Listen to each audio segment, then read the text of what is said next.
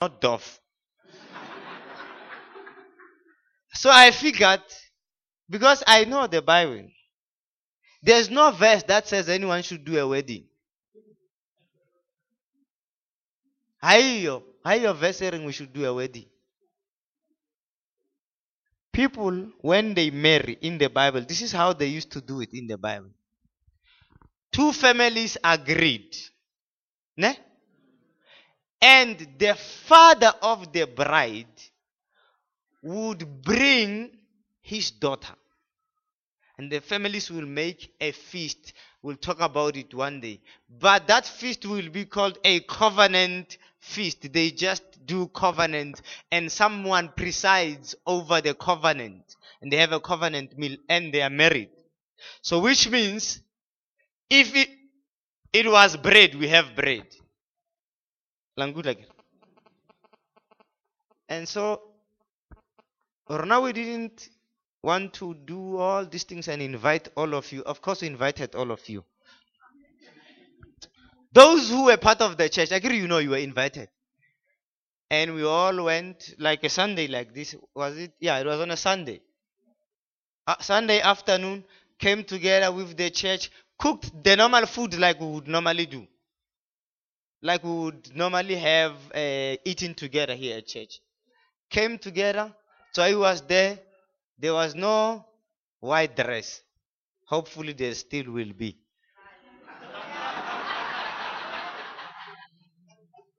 But here we are. And let me tell you how it all happened. The 12th of January. The 12th of January. The relationship started. I'm good like it. The 13th of, I think, April or May, one of the two. The lobola was done. And the second part, I think, was done a month later. The 2nd of July, we were married.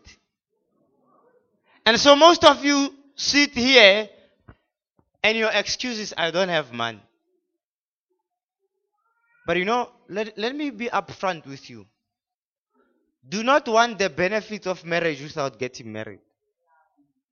Now you destroy your life. Isn't that the person you want to marry?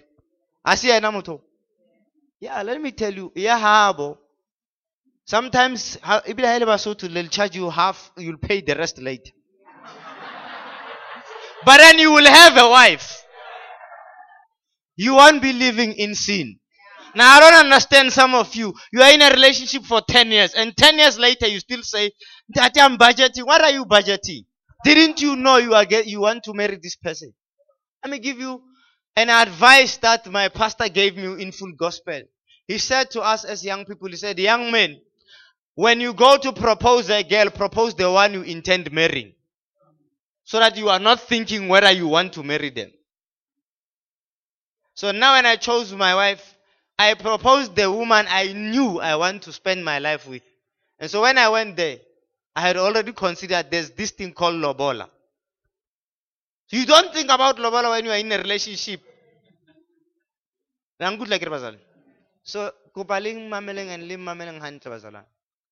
we don't want to condone mastlalisan when there is nothing that disturbs you or hinders you from getting married.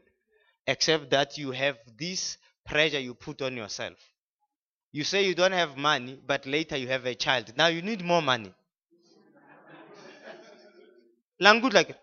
You need money to marry this woman and to raise this child. It would have been as easier had you married her first. Then you see, raising the child would be much easier. Because her family and your family would help you at least. Let's leave that one. I was inspired to talk about this thing of let's do these things right. Anyway, how many of us know that we are still in a transition as a church? We are still changing. I was thinking about the fact that we are going through a process of change. And we've discussed what this change means for us as a church with the elders. And I'm supposed to be talking about it now. But then something happened over the past 2 weeks.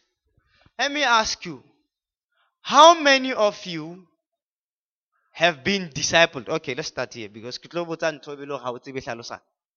how many of you what discipleship means? Because then if I ask how many are discipled when you don't even know what discipleship means, how many of us know what it means to disciple someone? The whole church, at least Thandeka knows. What did he mean? Okay, let's read it. Let's read Matthew 28.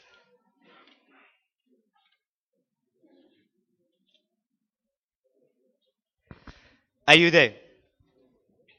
Matthew 28, I'm reading from verse 18. And Jesus came and spake unto them, saying, all power is given to me in heaven and earth. Go ye therefore and teach all nations, baptizing them in the name of the Father and of the Son and of the Holy Ghost, teaching them to observe all things whatsoever I have commanded you. And lo, I am with you always, even to the end of the world. So Jesus says, go and make disciples of all nations. Hambanian zabafundi. Bazo zonki ziz. Ne? Now, who understands? What idea do you get when Jesus said that? Go and make. Now, let me wrap it up. A disciple in the Bible meant two things. It meant one, a follower, a person who's a student of another one's life and teachings. So this person is a student of the other individual's life and teachings. In other words, they learn how does this person live, and they learn what comes out of the mouth of this person. So they get to know what this person says and what he does. Now that's part one. Part two is they then speak what this person spoke and lived. I would like it. So you sit there as a disciple of Jesus. You learn what Jesus is saying. So you end up with the knowledge of what Jesus is saying. You observe the life of Jesus, how he prays, how he treats people, how he speaks to people, how compassionate he is. And then when you have done this process number one, you go to process number two. You do what the Lord has done. That's what a disciple in short is. Now Jesus says, go and make disciples of all people. Do you realize what he means? He says, this is how he made disciples. He taught them. He showed them. And then he said, go and do and be. You understand? So that is a disciple of Jesus. Therefore, let's read in John chapter 8.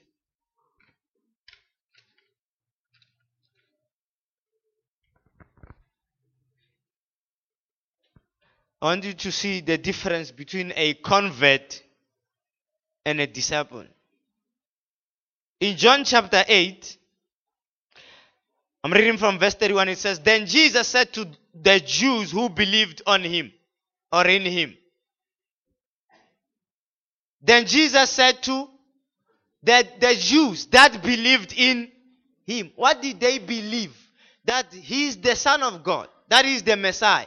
Now, a convert is a person who believed one thing but is convinced to believe another when you tell them otherwise.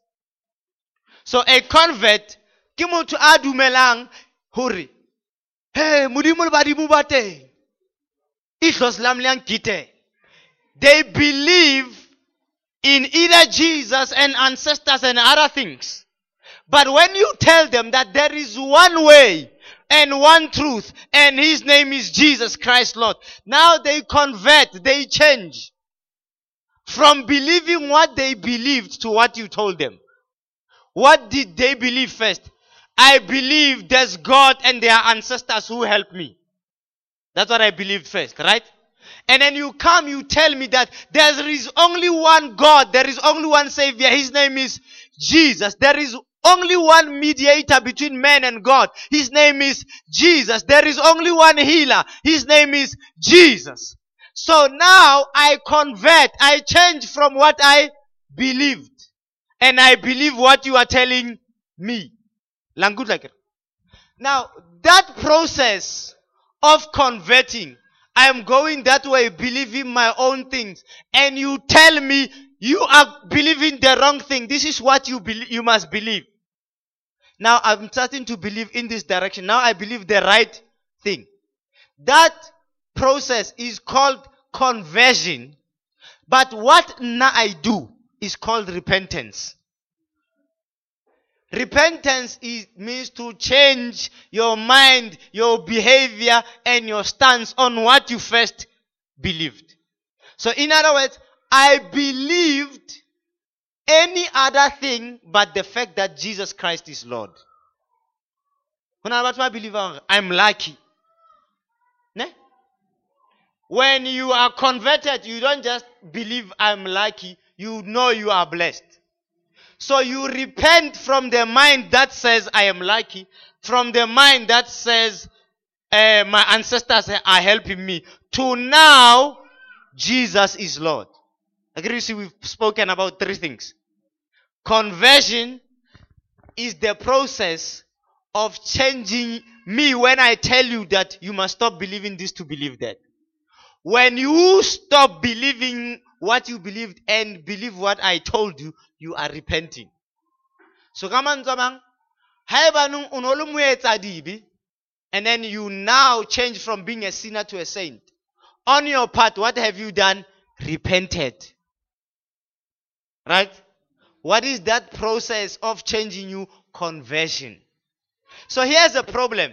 A person is converted. They no longer believe the things they used to believe. But what is the difference? A convert believes a new thing. Right? But listen to the difference. This is what it says. And Jesus says, to the converts, to the Jews that have believed. Listen to what he says. If you continue in my word, who has the NIV? Can you read it in the NIV, please?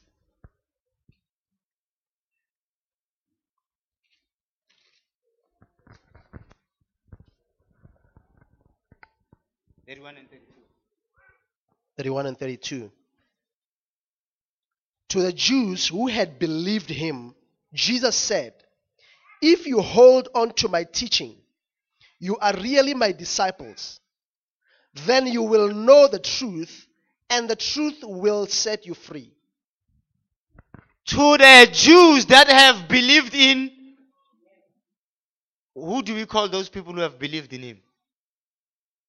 Converts. They have converted to Jesus.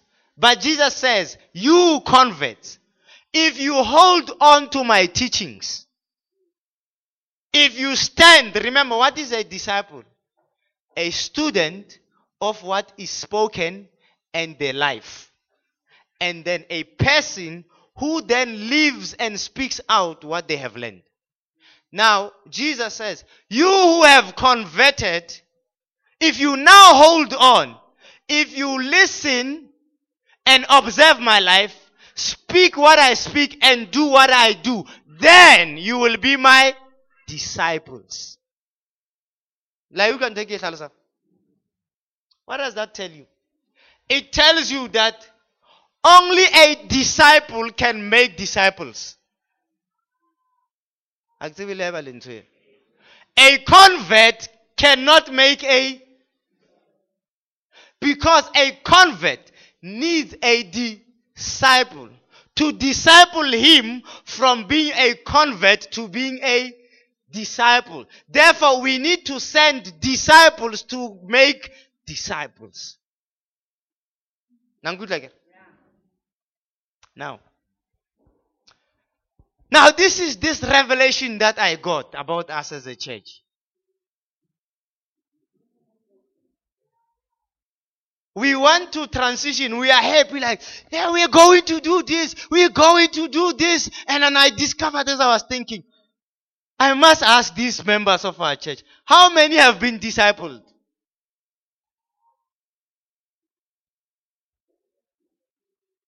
I wasn't discipled. When I got born again, they just did what we do in this church. Well, they tried to disciple me at least, but I ran away. Because I got born again in a tent. They sent people to come and disciple me. When I saw them, I used to tell them I'm not around. But here's what I'm saying. Most of us here, have you ever been set down to be taught about Jesus, about how you should walk this Christianity? Now, what I'm doing now is not discipling. This is intended for equipping the saints for the work of the ministry. This is supposed to be training. Discipleship has to do with how do you live your day-to-day life? How do you run your finances? How do you pray? How do you live amongst people?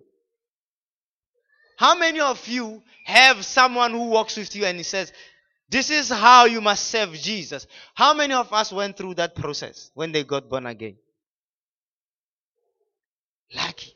Oh yeah, Tandeka, when I know. How many people were discipled? Oh. Okay, I want you to observe something. Let's make it official. If you are discipled, please stand up. I'm sitting down myself. Look at the number of people who are discipled in this church. Friends, it means you and I, our lives were short-circuited. Our efficiency was short-circuited. Thank you, guys.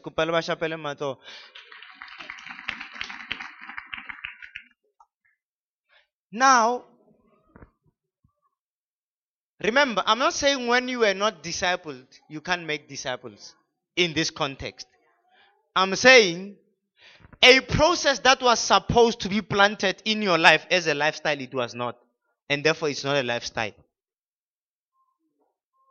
You were supposed to be, when you were converted, you were supposed to be trained to be a disciple so that you can be sent to make converts disciples. And so, when we were not discipled, the question is, how do we then disciple? Where do we start? And discipleship is a process of changing a person. Now, friends, I need to ask you this, and I want you to be honest with yourself. Have you changed? Have you become a disciple? If not, you and I must, we have a process we must work through as a church. And we need to stop. Most churches don't disciple people person to person. Discipling in the Bible was not a system of church. Now what we do, because we are short-circuiting things, we call you to a membership or a discipleship class and you don't come. So the two things are flawed. The one flawed part is the fact that I should walk with you, or somebody in the life of the church should be walking with you, showing you this is how to live, this is how to do things. Can you imagine? Jesus walked with them 3.5 years, every day showing them things. The Bible says they devoted themselves to the teaching of the apostles every day. It was an everyday thing. For us, it's a Sunday thing and not an effective one. And so you may be married, but you have no clue how to live in a married life. Why? Because discipleship is not happening. Discipleship should enter every part of your life. There must be someone who walks with you in your finances, at school, every... Now we call them mentoring and what we try to make programs for what we should be doing as a lifestyle. And so we don't know what to do with people as churches. We can't reverse that process, unfortunately. We need to find ways to improve from where we are. And so that's why I wanted today to speak on the following things. Why do I need to change? The question that I want us to answer today. Change or transition in this context is equivalent to spiritual growth or repentance or godly transformation. Why should you and I change? If we change, remember, I need to be a disciple.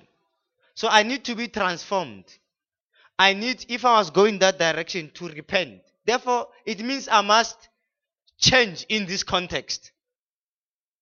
If change, or rather change also means a deliberate and a diligent move from conversion to discipleship by all who believed in, confessed and accepted Christ as Lord and Savior. Nalwena, you and I, for as long as we remain between convert and disciple, we're not making progress in God. We need to be making progress towards being disciples. As I've already mentioned, Jesus said, "You shall be my disciples."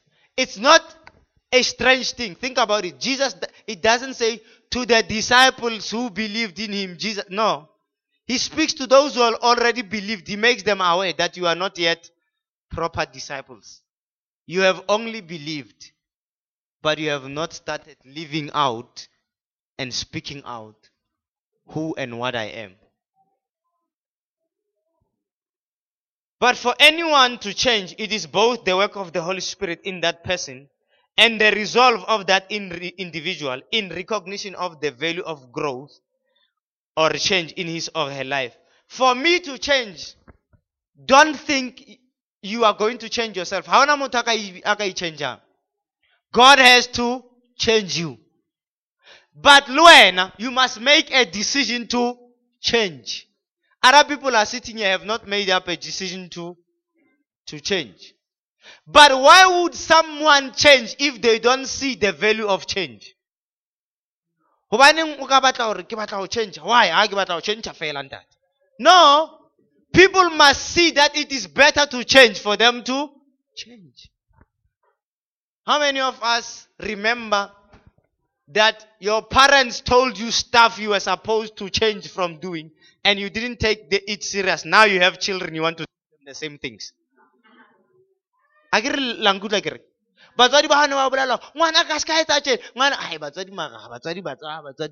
have your own. You want to tell them exactly what your parents told you. And if you are one of us, you are lucky enough or unlucky enough. Your parents might have told you, don't worry, you will also have your own children one day. At least now they did tell me. I don't know if we're never overwhelmed. But why should I change? Firstly, let me make mention of the fact that you don't have to be a bad person to change. Other people think I'm standing here speaking to them because they are sinners. No. You don't have to be a bad Christian to change. Change is for all who acknowledge that despite who they are and what they have achieved, there is still more for them in God. For me, then you know I need to change. And so other people are thinking, hey, my sins. Today I'm not even talking about your sins. I'm just saying your future needs a better you. That's all I'm saying. We are called to be and to do in Christ. And there is more than can last us 6 lifetimes and perhaps more to be and to do. Except that without change, we can hardly scratch the surface. In God, to be his children, to be his ambassadors, to be his representatives. These are all things we are called to be. To be powerful. But he has also called us to do certain things, to heal the sick, to do greater things. But friends, when we don't change, you have not even scratched a surface. Think about the things you believe that you have not even started doing now. You know that you are supposed to be better than what you are already now. Isn't that true? Now that tells you that there is more. No one can be all they could be in life. It's impossible. We have very short life for the potential that is in us. Considering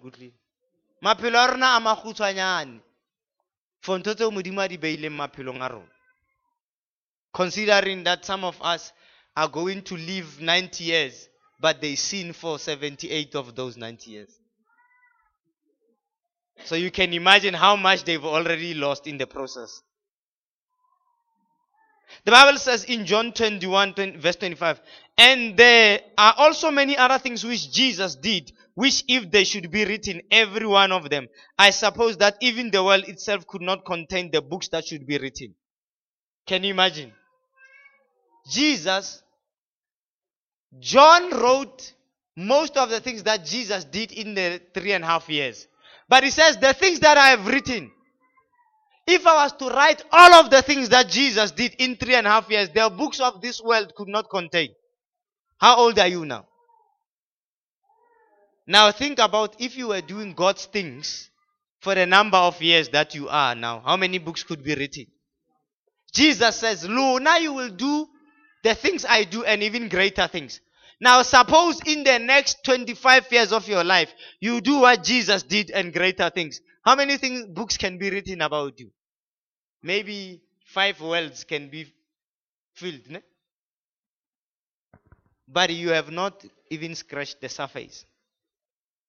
So why should I change? You may have many other reasons why you should change. But I'm going to give you reasons that I think you should change. Because I believe in telling you some of these things, I cannot tell you everything that I should be telling you. But if you capture what the few things that I'm going to read for you, you will change. And when you change, your life will be better. How many people believe that God has a better future for them? How many of us actually know that our future in God is tied to His will for our lives?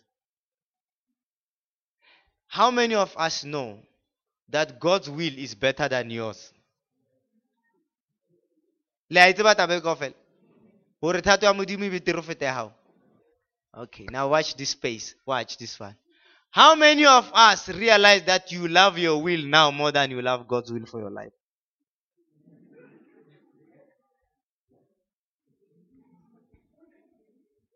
Others love God's will more than they do theirs. Why should we change? We should change because number one, we are already changed in Christ. We are already. The Bible says in 2 Corinthians 5:17, if any man be in Christ, he is a new. So that person has already changed. The Bible says we are new in Christ. The old has gone. The new has come. So it doesn't make sense for a new person to live like the old person. So that's why I said last time, you are a hypocrite if you are new but you live as old. Because you don't realize that you have already changed. That is why in heaven they don't recognize the old you. They recognize the new, not the renovated you, the new. Before, the Bible says you have already changed. Now here's my question. If you have already changed, why are you still living unchanged? A convert to a disciple. Now a lot of us are sitting here not aware that in God they have already changed. There are so many things I can tell you now about how you have changed already. So one of the reasons you must change is because in God you are already not what were now you living now. You are better than what you think you are already. Except that you are lagging behind. You are a prince who lives like a slave and is not aware that he's no longer a. So you've already changed in God. Number two, you must change because you and I do not belong to ourselves but to Christ. We have no right to misuse what does not belong to us.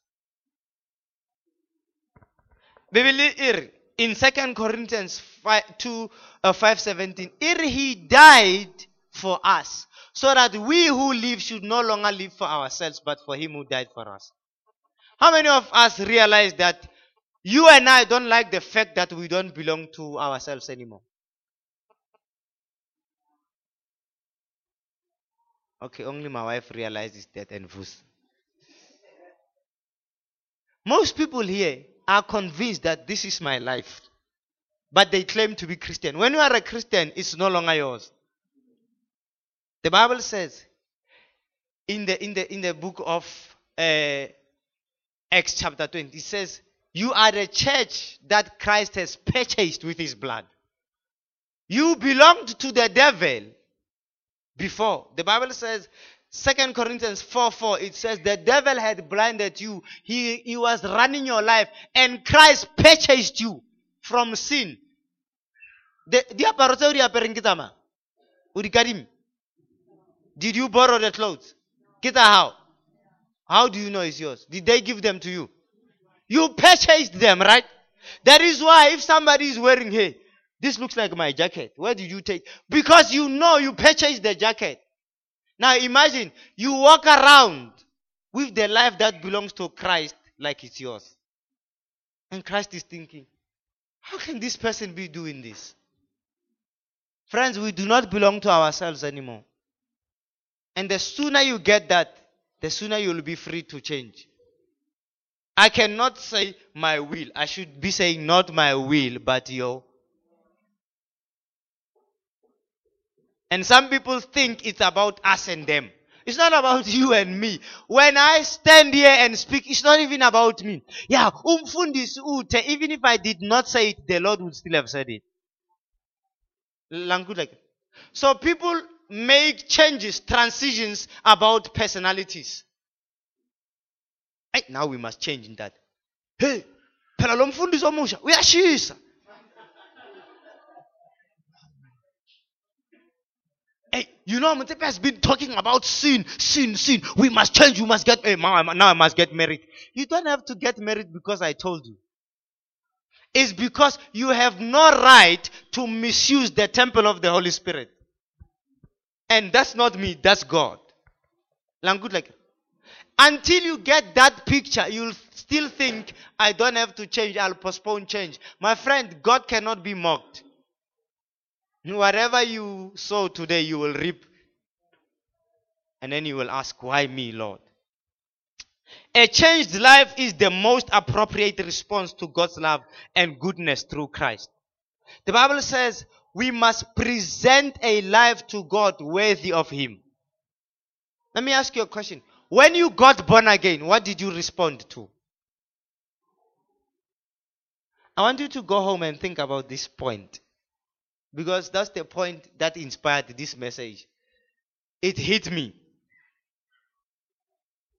When you got born again, what were you responding to? Others responded to the message that made them fearful. Others responded to a message that encouraged them. Others were encouraged to know that if they get born again, they won't go to hell.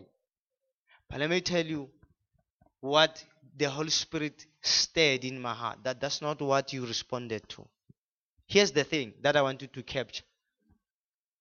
You were a sinner, right? Now this is what a sinner deserves. A sinner deserves hell. He deserves punishment. A sinner by his virtue. The Bible says you are blinded by the devil. You have no hope in the world. The Bible says in Ephesians 3.